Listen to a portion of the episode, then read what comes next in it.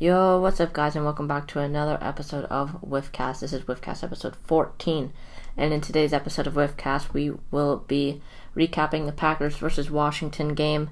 It's the third straight loss for Washington, losing 24 to 10. It was kind of a second half collapse from Washington, as they were only down by seven points, 14 to 7 at the half. And the offense, I mean, it's kind of been the same as it has been all year.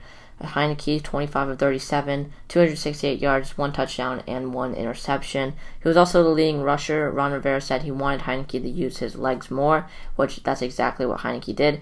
He had 10 carries for 95 yards, averaging 9.5 yards a carry, including one big one that went for like 32 to 38, somewhere around there. But on that drive, Washington couldn't even get points off of it somehow. So I don't know what we're doing. McLaurin, seven receptions, 122 yards, and a touchdown. He really doesn't deserve. Uh, so he definitely deserves a better quarterback than Heinicke right now. Also, ball security has been an issue, uh, especially in the past few games. Four fumbles and an interception, and also they were 0 for 2 on fourth down. That that just can't be happening. You got to take care of the football.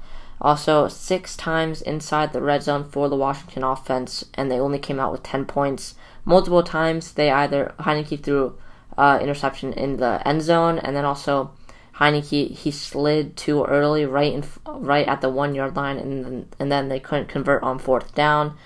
Uh, that's just you can't be doing that. You have to convert. Heinicke could have just ran it in and taken a slight hit. He could have just ran right into the Packers player, and he would have been in for the touchdown. Instead, decides to slide head first, which he ends up being a yard short instead of being in and that's just you. That just can't be happening. Fine, he needs to make better decisions. But the only way that he can make better decisions is by playing in actual games and uh, learning from them. As we go to the defensive side, the defense has been improving, not at all to what it was last year, but is be- definitely better. Has been better the past few games, especially against KC, and also in this one too in terms of the, the defensive line than earlier this season against the Giants or the Chargers or other teams as well. Jonathan Allen, he has two sacks, five on the year for him. Montez Sweat had the other sack in this one with a total of three sacks for Washington this game. All three of them, I believe, coming in the first half. So they could not apply pressure on Rodgers. The halftime adjustments from Matt LaFleur, Joe Barry, and the Packers offense did work for them as they scored 10 points while Washington only scored 3. In the second half, Ron Rivera, he said that Landon Collins is a downhill linebacker more than a safety than what Landon Collins is known for playing. And it worked. Landon Collins had seven tackles, all of them being solo tackles, and a few of them as well being from be- being behind the scrimmage, behind the line of scrimmage. And so that's just beautiful stuff from Landon Collins and beautiful stuff from Ron Rivera, knowing like what Landon Collins is really good at and making him, which Landon Collins might not like playing his the downhill linebacker, but uh, Ron Rivera is making him, and it's definitely improving the team. Collins, he, Collins can make tackles. He can make tackles. It's just his coverage ability is not that great.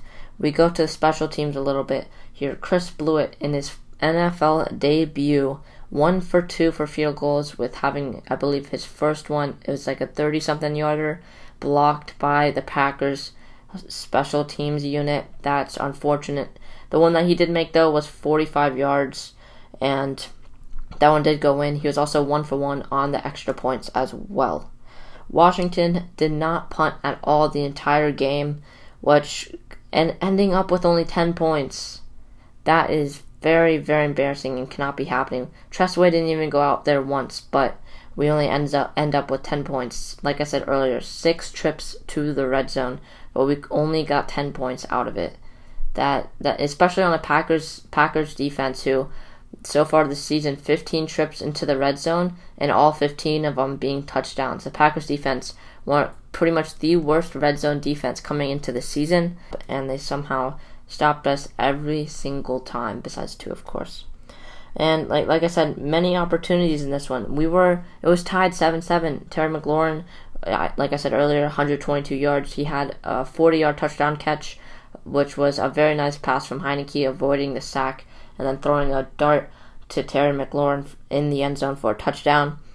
And we we had these opportunities early in the game. That was really the only one that we took that like we actually did that we actually took good care of, and while the other ones, of course, the blocked we blocked one of their field goals as well, and also the big Heinicke run as well with it was like 40 yards.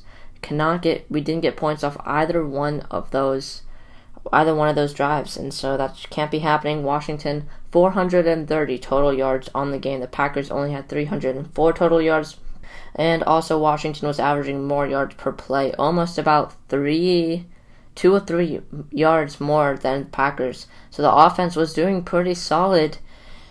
It's just, and the, the defense was doing pretty solid. It's just the offense in the red zone could, could just got stopped every single time. Also, a little side note Packers offense coordinator Joe Barry on Monday tested positive for COVID. Also, the Packers star wide receiver Davante Adams went on the COVID list. I don't know. We played the Packers. You know how the teams, the players like to hug each other, shake hands. Maybe Joe Barry or something spread COVID to Washington. This could be something that could creep up on us later later this week as we play the Broncos coming up on Sunday at 425.